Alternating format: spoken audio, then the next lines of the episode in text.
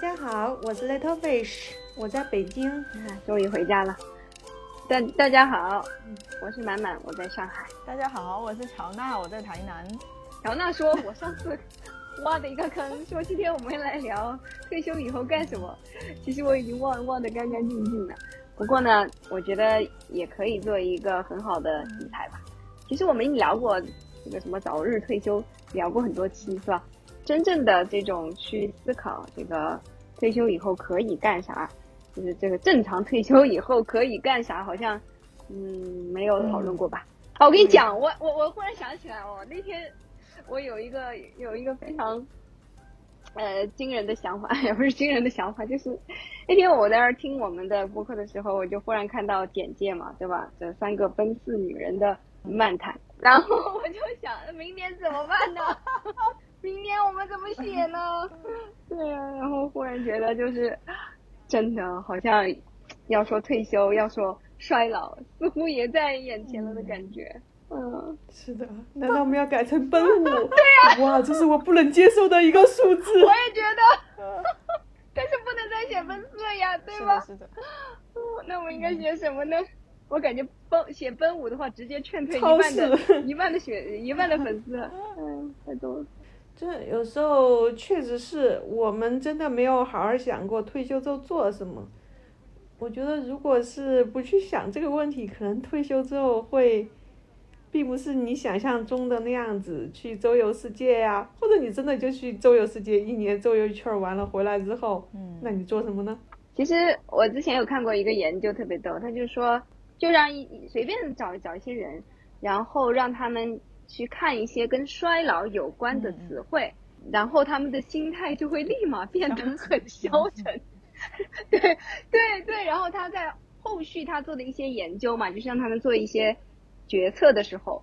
就会发现，就仅仅是在这个做这个实验之前，让他们就是呃暴露在了一些啊有关衰老的词汇中间，那么之后他们的选择。就会变得更加的保守，或者更加的悲观一些。对，所以我我我就忽然想起来，就是我们今天聊这个话题，是不是也会把我们的粉丝们聊得比较 depressed？没有，其实大家说到退休，一方面是想跟衰老觉得会连起来，但你蛮好的一点，大家更加的会觉得退休就是你不用再为这个社会。承担劳动的责任和义务了吗？拥有真正属于自己的时间，当然你也可以拿到退休金了，那你就有有属于自己的金钱。对呀。这是一个有时间有金钱的美好的阶段。那我们应该做点什么呢？现在不是，现在是不是要延迟退休呀？啊，不要讲这么 depressed 的话题。我说嘛，我就说这个话题非常 depressing。就是我就我刚开始就是分享，我有一个朋友的爸爸，就是七十几岁了，他现在退休之后就没事，然后就去开出租车啊，然后他就分享说他爸爸的生活啊，他就觉得说那种心态特别的好，就是他爸爸，你像老人家，他都早上都睡不着觉嘛，很多老人家其实早上睡不着觉，他也不知道干嘛，顶多可能去公园走一走，然后甩甩手什么之类的，但是他爸爸就是睡不着觉，他早上就三点起床，他就开出租车，而且他就发现说。那个时候，在那个时间点、那个时间段，然后路上的车又非常的少，而且那个时间段的客人又非常的不会跟你计较，因为他在那个时间段，他就是想要赶快回家，然后有有很多也是就是喝醉酒的那一种啊，或者是车程会比较长的那一种，对，然后他就觉得说那个时候其实开出租车赚的钱，可能比他领的退休金还要多。然后他就是开心的话，他就会工作到下午四五点才回家吃晚餐。如果他不开心的话，或者是觉得他累了，他就中午之前他就回家了。然后他就中午在家吃完饭，然后就休息了。哦，我就觉得说，其实这样子的生活也挺好的啊。谁说一定说退休之后一定要去做点什么大的事业啊，或者是一定要做一个什么很有意义的事情？我觉得这样其实也挺好的。没有，我觉得大的事业是应该在你退休之前就决定要有没有做，不是等到退休之后再做。但是我我倒是想到一点，就是其实我们现在都忙于嗯工作，嗯，不管是你有事业心也好，你是为了挣钱养家也好，就是其实是过得很原子化的生活的。对就是我们一直在聊，就是不怎么参与公共生活。嗯，是，但是退休了之后，我觉得这是一个不能避开的话题。嗯你现在可能觉得你还有一些社交是跟同事的，对不对？嗯等嗯到你退休了之后，你不用天天去上班儿啊、周围那波人，那你如果是一个人在家的话，那真的就是无穷无尽的日子一个人过了。其实我觉得这段时间就是感受挺明显的嘛，因为在家上班，然后在家上课，呃，确实就感觉跟自己的同事的交往也比较少。对，虽然感觉上网上也是可以经常可以开开会啊，或者怎么样的，呃，但是确实那种隔绝的感觉就非常强烈嘛。然后就长时间这样子以后，就真的觉得人的心态是会出问题的。虽然我其实是一个非常不喜欢去社交的人啊，但你会发现，可能这个真真的人的这个社交是一个人类的一个本质属性吧。就比如说，我真的是一个有一点社恐吧，然后不是很愿意去主动的社交的一个人。我一般只喜欢跟熟悉的朋友可能待在一起，但是呢，当这种因为社交隔离的这种状况是吧，然后让你真的是嗯天天就一个人待在家里面的话，因为像我这种个性就会放大，更加的放大了我的这种个人的这种隔绝，那就会最后就会其实状态变得非常的不好。对，就有点像是那种人家说那种，如果你想要自己当老板，对吧？你就要有超强的自律性 才可以，你得要有意识的把你自己，相当于是有有一个分身一样，然后有一个人来管着你，就是不要让你完全沉溺于你个人的那种性格里边去。但你看，像如果说在社交方面的话，像我这种，我就可能一个人就会觉得，哎，一个人待着啊，本来一开始会觉得特别好，哎呀，这个就没有任何社交的压力了。但是慢慢慢慢的，你就会就是变成纵容你这种状态的话，你其实就会变得非常非常的个人的这种孤立嘛，就是非非常的原子化，然后就其实到后面会会就是真的是会，我觉得精神出问题的。我觉得如果持续这样子下去，像我这种社恐的人，还真的有个外面的力量把我逼着出去社交，其实才反倒能够有助于我的健康。对，我发现真的是这个样子。我们工作的话，像跟同事，你至少吃饭的时候，或者是呃喝水的时候碰到，你还就聊一些有的没的，跟工作有关没关的，或者家庭生活有关没关的那种社交的一种行为。那如果你只是在那个在家里的话，虽说你可以跟同事开会，那基本上全都是聊的就正儿八经的跟工作马上要解决的问题。是，就没有任何情感上的交流。就是很多人其实都是在退休之后，然后发现自己身体出了一些问题。就是退休之后，他的生活突然出现了很大的变化，然后他的身体的压力呀、整个就是完全就失控了嘛。然后，所以这也是为什么其实很多嗯老年人，就是现在有一些老年人，他就不急着退休。就像我老公他爸妈好了，就是他们家那个便利店，就是非常的古代，就是很早很早期的那一代的那种，就是卖一些零对那种零零碎碎的那种东西的店。但是他现在两个老人家其实年纪都还蛮大，都七十几岁了，但是他们就是每天坚持要开店，不管怎么样，而且特别是像有些时候，像我们旅行回来，他就算是旅行回来，我们已经到家都下午五点了，但就想说我们大家就吃做个饭吃一吃，然后晚上就休息嘛。不，回来第一件事就去 要去把店门打开，就是他会觉得说那是一种嗯生活方式了，就变成是说他其实嗯，他其实退休对他来说好像就更就意味着真的是不知道自己要做什么。对呀、所以我就觉得就是这个问题，其实就是人需要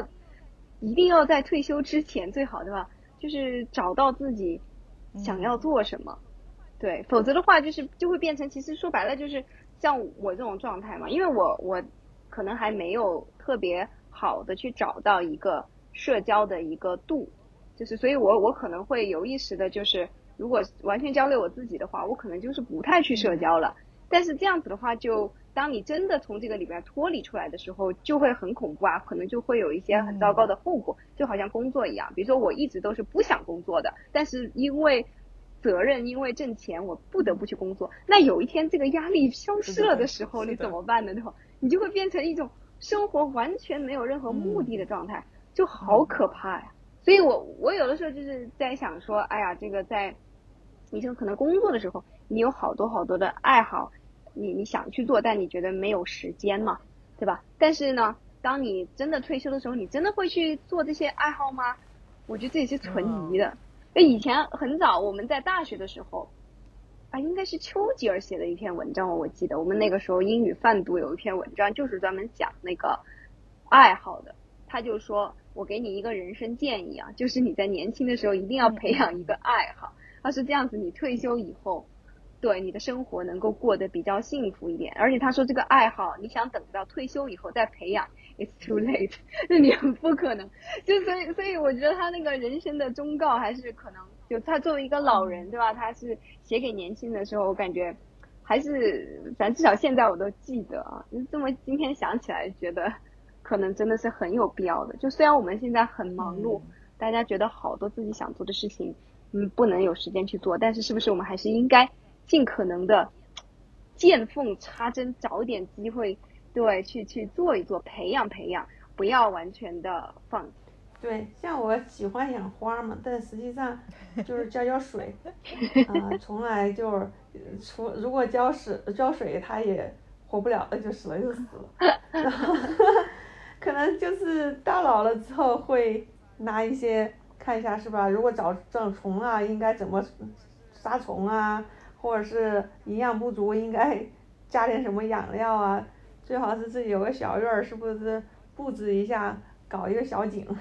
我爸爸跟我妈的生活真的就是完全就是有爱好跟没有爱好人的生活，就是你就会发现两个人的生活真的是天壤之别。像我爸，其实他虽然年轻的时候都在忙工作，真的是我甚至有些时候就是一个礼拜都见不到人了，而且他每天都住在家里哦，嗯，就是每天我已经睡着了，他才回家，然后早上我已经去上学了，他还没有他还没有起床这一种，就是可能一整个礼拜都见不到人，嗯，但是他真的就是很有爱好的人，就是比如说写毛笔字啦、画国画啦、下围棋啦。然后音乐，他就他现在就是拉二胡啦，然后又学新的，就是那个软中软，然后他们有一个就是自己的乐队，就是民乐队，然后会去演出，大家一起排练，哦，每天都很忙。然后他们这个月就是跟我妈，就是因为天气太热嘛，所以就去山上避暑了。然后也想说山上就不会再有乐团啊那种 那种东西，但是我爸就每天去钓鱼。早上就天还没有亮就出去钓鱼，然后一直要钓到下午，可能五六点才会回。才会回到他们住的地方那一种，就是他完全就是生活在他自己，就是很享受他自己的生活的那一种的状况之下，我就觉得他就活得很开心。但是我妈的状况就很不一样，我觉得我妈真的是代表了很典型的中国的母亲，就是 就会担心这个，担心儿女啊，然后担心孙子啦，然后就是感觉好像她所有的注意力都在别人的身上。他也不会去关注说他自己到底想要做什么。我就发现这个人的心态哈，就因为最近，呃，我们的课实在是非常的忙嘛，然后到暑假就是最高峰的时候，然后我我我最近还有有的时候会有晚上的课，晚上的在线课，就是晚上七点钟上到十点钟这种，真的很让人崩溃。但是我觉得学生可能更崩溃，为什么他们要选这样子的班级？但是。就是你就会我就会发现，就完全是人家之前就有一本畅销书里边写的那个意志力啊，意志力消磨。也就是说，嗯，比如说我有一天如果我上了，就是有一次最夸张的，就上了十一个小时，就先上了八个小时的课，白天的课，然后晚上又再上三个小时的课。然后呢，你想想，我就该很累了，我应该就是马上睡觉嘛，对吧？但是不，就那一刻啊，你就是你的内内心就会想到，就是我要我要赶紧的，就是。我我我我要，对对，然后我要这个放松一下，然后可能你就去看视频啊，或者是搞些有的没的，反正就是非得搞到两点钟不可，就是会是这种感觉。然后那有的时候呢，就是明明好不容易就是有一天休息了，比如说哎今天只有半天的课或者只有一节课，但你会发现我其他时候往往都是浪费掉的，我也根本就。没有真正的把它有效的利用起来，不管是休息也好，或者但有的时候可能睡觉吧，那算是一种休息，但是就是感觉就是就是也是非常的浪费吧，就是没有很好的利用，所以我就想到，就像退休的时候是吧？比如说你你你是有很多时间，但有的时候你真的是觉得就反倒时间多了呢，你也是不知道怎么用；时间少呢，你也是不知道怎么用。哎呀，反正就是人呐、这个这个就是怎么那么那么难？我觉得真的是修行，可能真的要从现在现在开始，只能说还不晚，对吧？我们应该早点就开始这这个修行。怪不得你看，呃，这些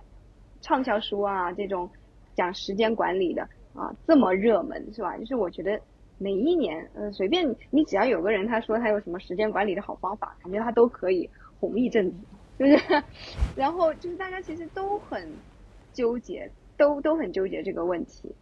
而且有的时候我也觉得，是不是我们今天的这种资讯的丰富，其实也是给我们带来很大的困惑嘛？就是，呃，比如说你你说你今天有四个小时的空闲时间了，纯完全的空闲，对吧？那你干什么呢？啊，我觉得我有好多可以选，我可以看两部电影，嗯嗯然后我也可以看书，我也可以就是对吧？去呃学个语言啊，或者我去弹个琴，就是选择太多了，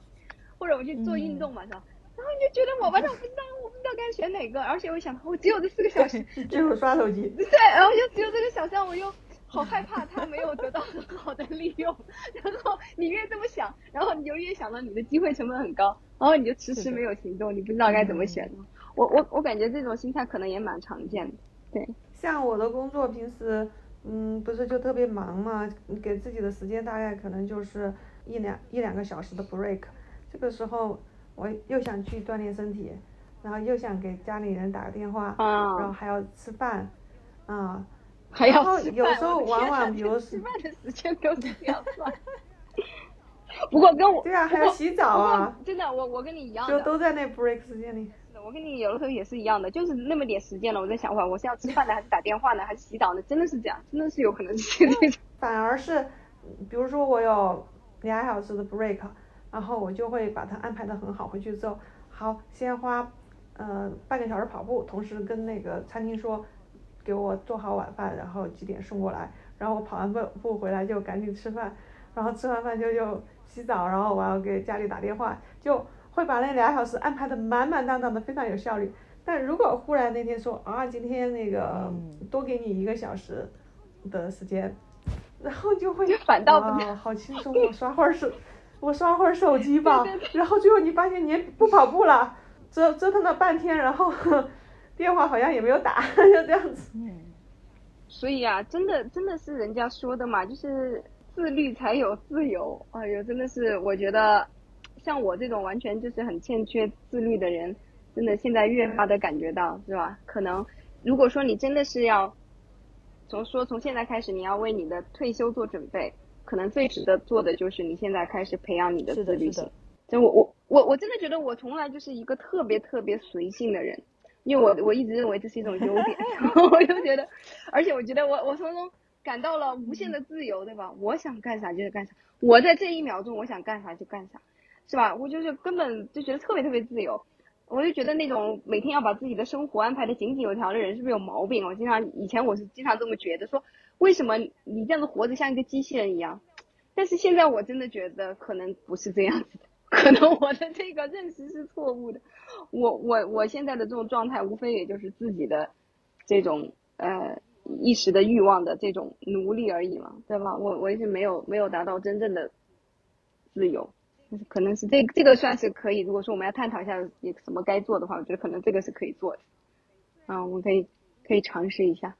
你反而觉得你那个时间特别需要挤的时候，你会把它安排的井井有条。对，你你大把大把的时间今天休息的时候，你会发现，哇，最后啥都没有干。是，就是 就就平时你就会觉得哇，我这么忙，然后我每天有点健身的时间，该多好啊！所以你特别珍惜。如果是又是呀，赶紧去健身，然后那个到反倒是到了周末，早上哎呀有点热，下午去跑步吧，然后下午我就不知道晃晃晃晃了什么，呀一都晚上了，有点黑算了，不去了，明天再跑吧。确实，这可能可能可以可以作为一个什么 flag。我觉得我我的这个这个意志力，就是在像这个疫情期间大疫三年，我觉得也是遭受了很大的打击吧。我觉得，就像你说的，工作上大家会倾向于保守，因为你如果去找一份不是特别稳定的工作，你就不知道明天会不会失业。对呀，说实在，就这种心态确实是，嗯，如果你跳出来看的话，你会觉得这真真的就不是在 busy living，对吧？因为我我那天正好我就看了一下那个那个电影，就是其实前几好几年前的电影了，就是全游的那个呃龙妈演的那个，你们看了吗？叫 Me Before You，遇到你之前那个，就它的那个设定还是很有哲学意义的，它是基于一个小说改编的，然后就是一个富二代，因为一场事故呢，然后就高位截瘫。然后呢，他讲的其实就是这个里边就有很多这个富二代他后面对于人生的一个思考，因为这个富富二代后面他是选择了安乐死，他就有一个非常非常强烈的对比啊，因为在他之前的那个人生是他的一个理念就是要要要 live the life to the fullest，所以他的这种就是一定要充分的去体验生活，他认为这个是我们每一个人活着的一个责任哈，他当然他有钱去。践行他这个责任，但是呢，他确实就是这么认为嘛，他就觉得就是我们既然来到这个世界上，我们就有责任把自己的这仅有的一次生命啊，尽可能的去拓展它，所以他就是什么都干嘛，对吧？滑雪呀，这个，这个，这个跳伞、冲浪，对吧？就是各种事情，就是他都要去体验，然后也是全世界旅游，是吧？然后呢，但是他当他发生这样子的一个事事故以后，他就真的觉得，他觉得虽然他脑子很清醒，而且周围的人。也都非常的希望他能够活下来，但他就觉得他真的是无法接受，他觉得这个完全不是在活着。我就看看的还是非常非常感慨，尤其是现在这样子的一个心境下，看的还是很感慨。我就觉得他他说的那些那些话的话，就是感觉是对我的目前的生活的一种批评，就是真的现在的生活就是挺挺没有追求的。说实在的，我觉得我现在就我现在就是。就是只是为了工作而工作嘛，啊，为了因为保住一份工作嘛，现在还能怎么样呢，是吧？而且虽然说我也我也会尽尽力的去工作好，但是确实我感觉对于很多的生活就是这种热情，感觉是有有所消磨的。我只是比较被动的去接受，就是别人给我交给我的任务，我肯定要尽可能的把它完成好。这个纯粹就是一个被动的这种，因为我有这样子的一种。我的性格里面有有这样子的一个因素，对吧？我是属于那种 conscientiousness，对，就是 别人交给你任务，你肯定要把它做好。但我真的可能已经不是，就特别说发自内心的，非常有热情的那种，我每天都期待着第二天的到来，就完全不是。所以我当时看到他的那个有一段话，我就觉得，哇塞！虽然我没有完全跟他的那个境况是天壤之别，但是这有的时候觉得说的就是我一样的。他就说他。他说：“你能，那他就在跟那个龙妈的那个演员，就是跟他讨论的时候，他就说，就是你能想象这种生活吗？对吧？就是就是那种你一早，你早上起来，你只盼着这一天早点结束。他说你你能想象这样的人生吗？他说我不要这样子的人生。然后我就发现有的时候我真的就是这样，我一早起来就想，我今天是早八点的课，都要一早一下起来，然后起来就想，今天赶快把今天课上完吧，然后上到六点钟我就可以休息。我真的就是这样子的呀。”我天天就是就熬着熬着要把这个，虽然说我我上课的时候肯定我还是尽可能的要把我所有的生命力调动起来，然后去很好的上课。但是我从早上开始那一刹那，我真的是的，就是我一早起来我就会想，哎呀，今天要是哪个班取消了该多好，然后就 然后就找一下，赶快今天的课上完，然后我就可以 休息一下。其实也我也不知道我我然后又上到。晚我休息晚上休息了又怎么样了？其实晚上我也不会干嘛，因为我想到晚上你还得批作业，还要还要准备第二天的课，也不会说啊到晚上我就呃犒劳自己一下，好好的就看个电影或怎么样，也完全不会有这种想法。所以就整整个的一生啊，一一天呢就是这样子的过去。然后我就那天看那个电影，就让我觉得非常的有感触。嗯，你可别这样说，你说的我简直觉得我更加是像我这种平时没有下班的人。这一天过的呀，早上起来就想这天结束，可以到了睡觉的时间。我早上因为每天早上起来的时候都是睡眠不足嘛，特别困。哎，我就是包括通勤的车上的时间，我都无比珍惜。每次就睡睡睡啊，看到一下睁眼醒了，哦，还有半路还没还车还没有到啊，我还可以睡半路，我就好开心。我以前要要通勤的时候跟你是一模一样的，真真的看的还是觉得心有戚戚，哎，就觉得这种状态实在是不好。乔娜，乔娜呢？乔娜的状态快点跟我们分享一下，乔娜状态应该比较好吧？我觉得乔娜其实就是属于很有很有自律性的，这个真的是佩服。你看，就是乔娜把我们这个节目撑下来的。我真的是之前在那个我看到排课。看到排课表的时候，那我就已经跟你们说了，说暑假不行了，我觉得暑假我就放弃了。对，每个礼拜都要问一下，全靠乔呢。我现在是想想摆烂又摆不烂的状态。我个人的状态是还我我觉得是只能算是正常吧，就是很普通人的正常的状态，就是没有那一种特别的呃，觉得怎么时时间怎么没有赶快过这一种，嗯，那就非常幸福啊，我觉得。你仔细想想，我现在真的都很难想象，说我有一个那种，哎，每分每秒都非常的，人家说的叫叫做那个叫什么，就是 present，对吧？就是说你你你每一分钟就感觉你活在当下嘛，就是那种那种感觉特别强烈的，就你没有既没有往前想说接下来要干嘛，也没有往往后面，呃，也也没有之之前去想，就是既没有往往呃后想，也没有往前去想，反正就是各种非常。此刻的一个状态的这种，那这个真的就是最最棒的一种状态，但也是也是会有就是人无远虑必有近忧的感觉，就是你突然遇到一个什么状况了，你就会觉得说，那应该就是我曾经某一个时间段可能太松懈了的这一种反思吧。嗯，你还会有这种反思吗？我觉得像你这么努力的人还。会啦，就是因为你创业嘛，你总是会遇到一些不如意的状况，特别是你也会受到一些，比如说月份啊，或者是淡季的状况，啊就是有一些可能，而且特别是有一些不在你预料之中的那种，比如说你觉得说你这个月可能业绩会做得很好，但是突然这个月就是爆惨。你可能就是会发现说，哎，如果我在那个时间点去做了一个什么新的规划或者是什么样的话，可能可能这个月不至于那么惨。但是说实话，这个可能也不是一定会发生的。就是说，你即使那个时候做了那件事，也不代表说你这个月一定就会比较好。但是你有些时候就是会去思考这一种，就是觉得说，有些时候我也是觉得说，我跟我老公会不会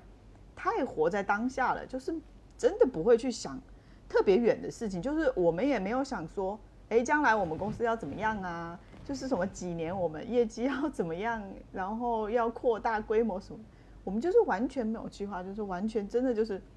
一步走一步试，就是一个月一个月这样。有太多的东西确实不在我们的掌控之中。听众朋友们就可以比较一下，一个自律的人的状态和两个摆烂的人，这个。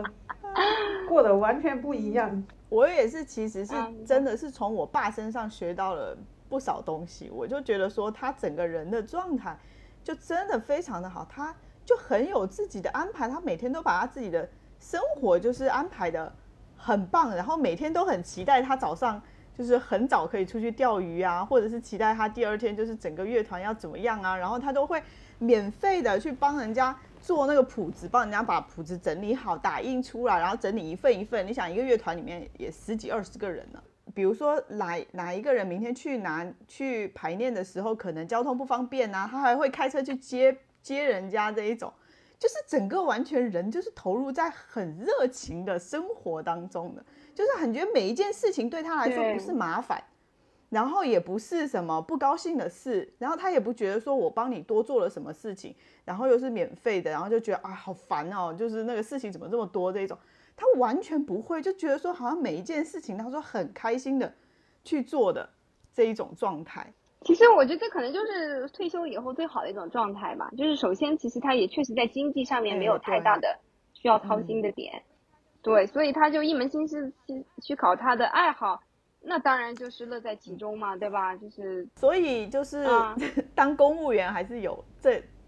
就是非常好的，就是你退休之后，真的就是你不用担心你的生活。所以为为什么说现在那么多人要要，哎，就是我我感觉就是他们会看的真的就是可能有些人啊，在自己嗯刚刚开始工作的时候，就直接啪已经看到哎退休了？对吧然后就想到说，为了他晚景的那嗯种舒适和能够有呃追求啊热爱生活的这种呃氛围，然后他就愿意现在选择把他的前半生过得很痛苦一点。像我像我们这种对吧？我们可能就是一直想着说，我们不愿意想那么远，我们就先要把我们目眼下的生活，希望尽可能多一点自由，多一点不确定性，可以去冒险，对吧？然后结果就是到老了，确实就不知道会怎么样。主要是我们这种冒险缺乏规划性，就是没有一个很大的 picture，就是只是说在当下的范围内，总是会觉得，哎呀，我不想按部就班的走别人画好的路线，如果我想在能够我掌握的那点儿自由度里面，去东看看西看看，最后就会像导致像我们这样子，是吧？一直不是在往上走，总是在左右的摇晃、摇晃、摇晃、摇晃。啊，对，然后看起来我们也很忙，我觉得像我别人眼里的我和嗯满满都是忙到飞起的那种职业女性，但实际上我们每天忙的让我们都觉得我们不知道我们忙的是有什么意义，而每天睁睁眼就想着今天赶紧结束。确实，如果说是我们作为反反面教训的话，反面例子的话，就是确实职职业的发展也是需要规划的啊。但我我个人倒是觉得说，呃，也并不是这样子，必然就就是一个非常无可挽回的悲剧性结局。这个其实也也是看自己怎么去调整心态嘛。所以就是有时候我觉得人可能真是要自欺欺人。像有的时候我真的觉得就特别烦的时候，压力特别大的时候，我就只能是心里面默默的对自己说，就是说，好，接下来我要跟我的学生们一起共度生命中美好的啊，两个小时。对呀、对呀、我就会，我真的，我就会不停的这样子在心里面 跟自己这样子洗脑。我真的，我真的只有这样子，然后我就能稍微平静下来，说我不要去想，哎，两个小时快点结束、啊，我不要这样想，哎呀，我我希望在这两个小时里面，我们能够共度一段美好的时光，对吧？大家都能学到一些东西，我能够把我知道的教给他，然后他也可以给我带来一些呃很有意思的观点或者是什么东西。我就真的是，我就只能这样子啊。但是有的时候，所以我就觉得人嘛，人人承受的压力，它其实真的是有一个限度的。嗯就你你超过那个限度的话，你就没有空间去做我这种心理建设，就 你就你就会你就会处于一种就真的人就会失控嘛。其实我你说我有空间做这种心理建设的时候，我就还没失控嘛，嗯对对不对？那我要真失控的时候，那那个那就就真的就是不行。但是人就是会有一个极限的嘛，你不能无限的压榨你自己。啊，所以我这个这个暑假我最后悔的，我就是接了那个晚课，我真的 你下一次就不会了，对吧？我。对，像你的工作，你还能做心理建设，能美化你的工作，有些工作你都无法美化。确实，我现在更能够体会到你的痛苦。所以我，所以我我我之前其实有很多人，嗯，包括我自己去想象一下，有些什么，我我如果当时没有选择做老师，我做些什么别的工作，但是我真的是觉得相对来说，老师这个职业还是比较容易自己做心理建设的，就是你比较能够容易从里边找到一些意义感。对，哪哪怕不管你是上什么课程，是吧？嗯，也也是相对来说，虽然压力非常大，很累啊、但是好歹有那么一点点意义感可以支撑你。但如果说你做的一个工作是真的这点意义感都都看不到的，比如说，比如说你就是进了一个传销组织，对吧？那么这这就这种就是就纯粹的，那就没办法呀，那就是你你你怎么办呢？你只只有 传销组织被 洗完脑之后就是我要成为百万富翁，人家睁眼看到的不是今天要结束，是睁眼想到哇，今天我又要拉多少人入伙，对。我又可以涨多少，升多少。是是，所以所以如果是你你是处于过于鸡血的状态，可能也你也可以反思一下，你是不是被洗脑了？所以我觉得我觉得正常工作都会有让人很崩溃的一面吧。我觉得比如说像 Little Fish 的那种你如果从这个短暂的两个小时看不到像我那样子立即的一个意义感，你可以跳出来，对吧？啊，两百个小时之后，对整个这件事情还是 有那么一点意义感的吧。啊，那说说说说看，说说看你们就是，所以 Little Fish 如果说真的退休以后，你想搞搞点花花草草吗？对啊，我觉得我想搞点花花草草，但我不知道我是否有那么好的耐心，然后去伺候那些花，因为我我那个我现在种的那个玫瑰花，然后不是玫瑰花是号称药罐子嘛，就经常会长虫子嘛。第一次，然后我杀完虫之后，啊，第二次、第三次，然后我就觉得好好麻烦呀，死了算了。那你，那你这个这个爱好有点摇摇欲坠啊！我我我是忽然有一个想法，我觉得还有一个蛮有趣的，可能退休以后可以做的一件事情，就是可以收集语言，你就可以每三个月学一种语言。哦。反正闲着也是闲着，这也，没有任何的，你也也不追求任何的意义。但是你在离开这个世界之前，对吧？你如果能够去了解到这么多种语言啊，我觉得也是。就是可以说是一件很有意义的事情，还还还蛮蛮有趣。那那那这样的话，不如每天学做一个国家的一道菜。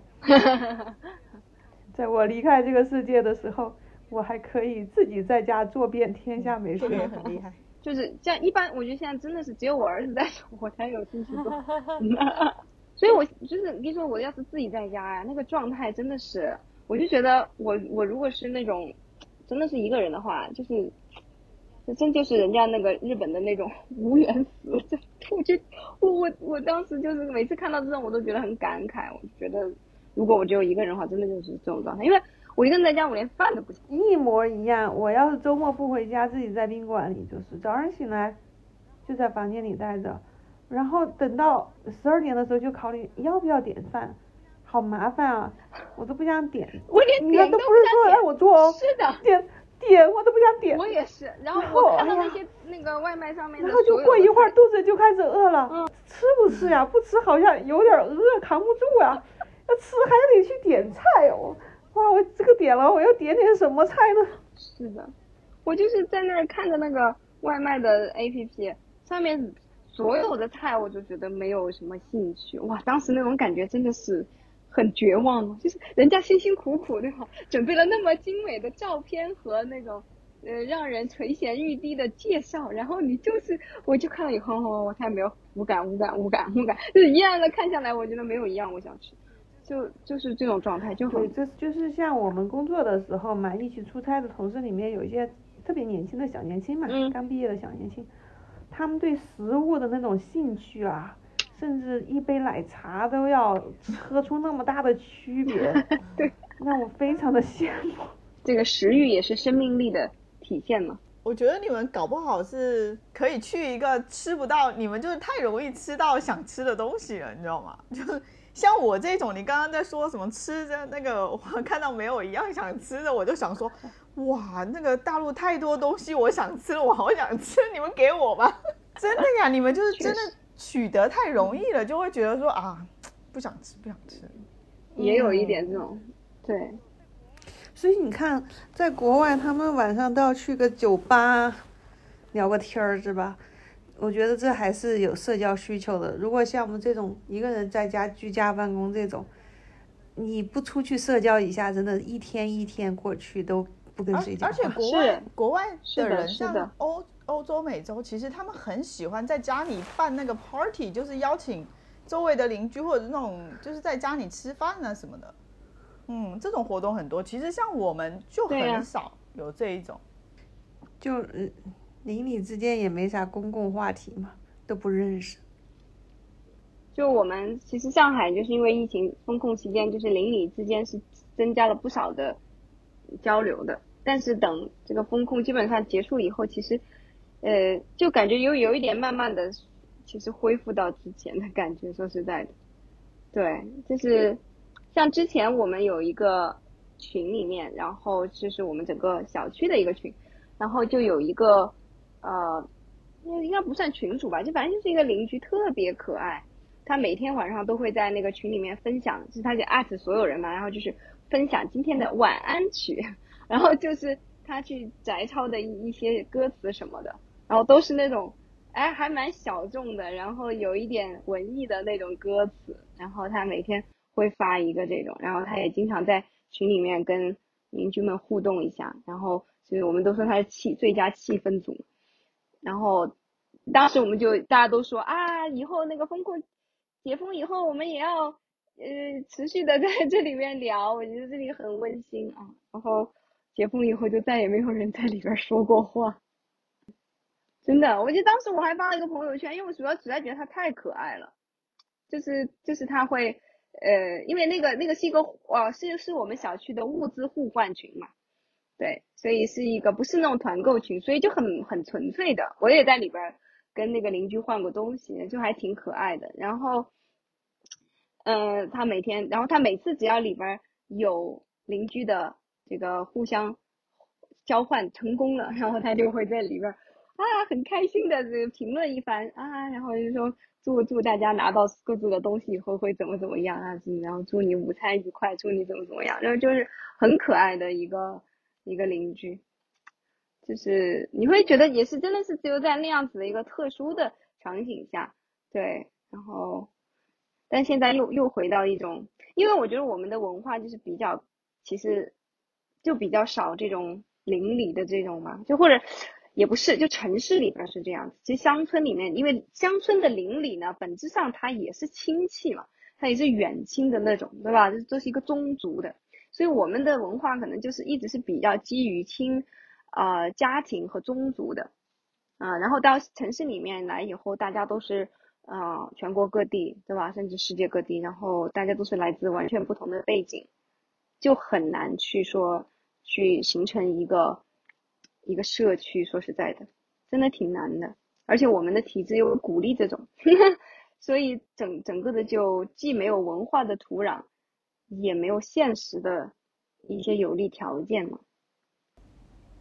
哎，可能有的时候想想也是大城市病。你说就像，嗯，其实像日本，就是有的时候看到他们的一些比较极端的例子，真的是可以跟我们一些警醒的嘛，对吧？就是像刚才我提到说他们那种无缘死，就就真的挺挺感慨的。就是有的老人，对吧？就是就是死的时候，真的就是没有人一个人知道嘛，然后没有一个人有。就是没有任何的社会联系在他身上，啊，然后就就这样子消失掉，然后然后也没有人，就可能好几天以后闻到臭味才才知道，所以特特别特别这么极端，然后特别特别悲剧的这种事情，其实它我觉得就是体现了一个终极的，就是城市化的一种很糟糕的一个一个状况，嗯，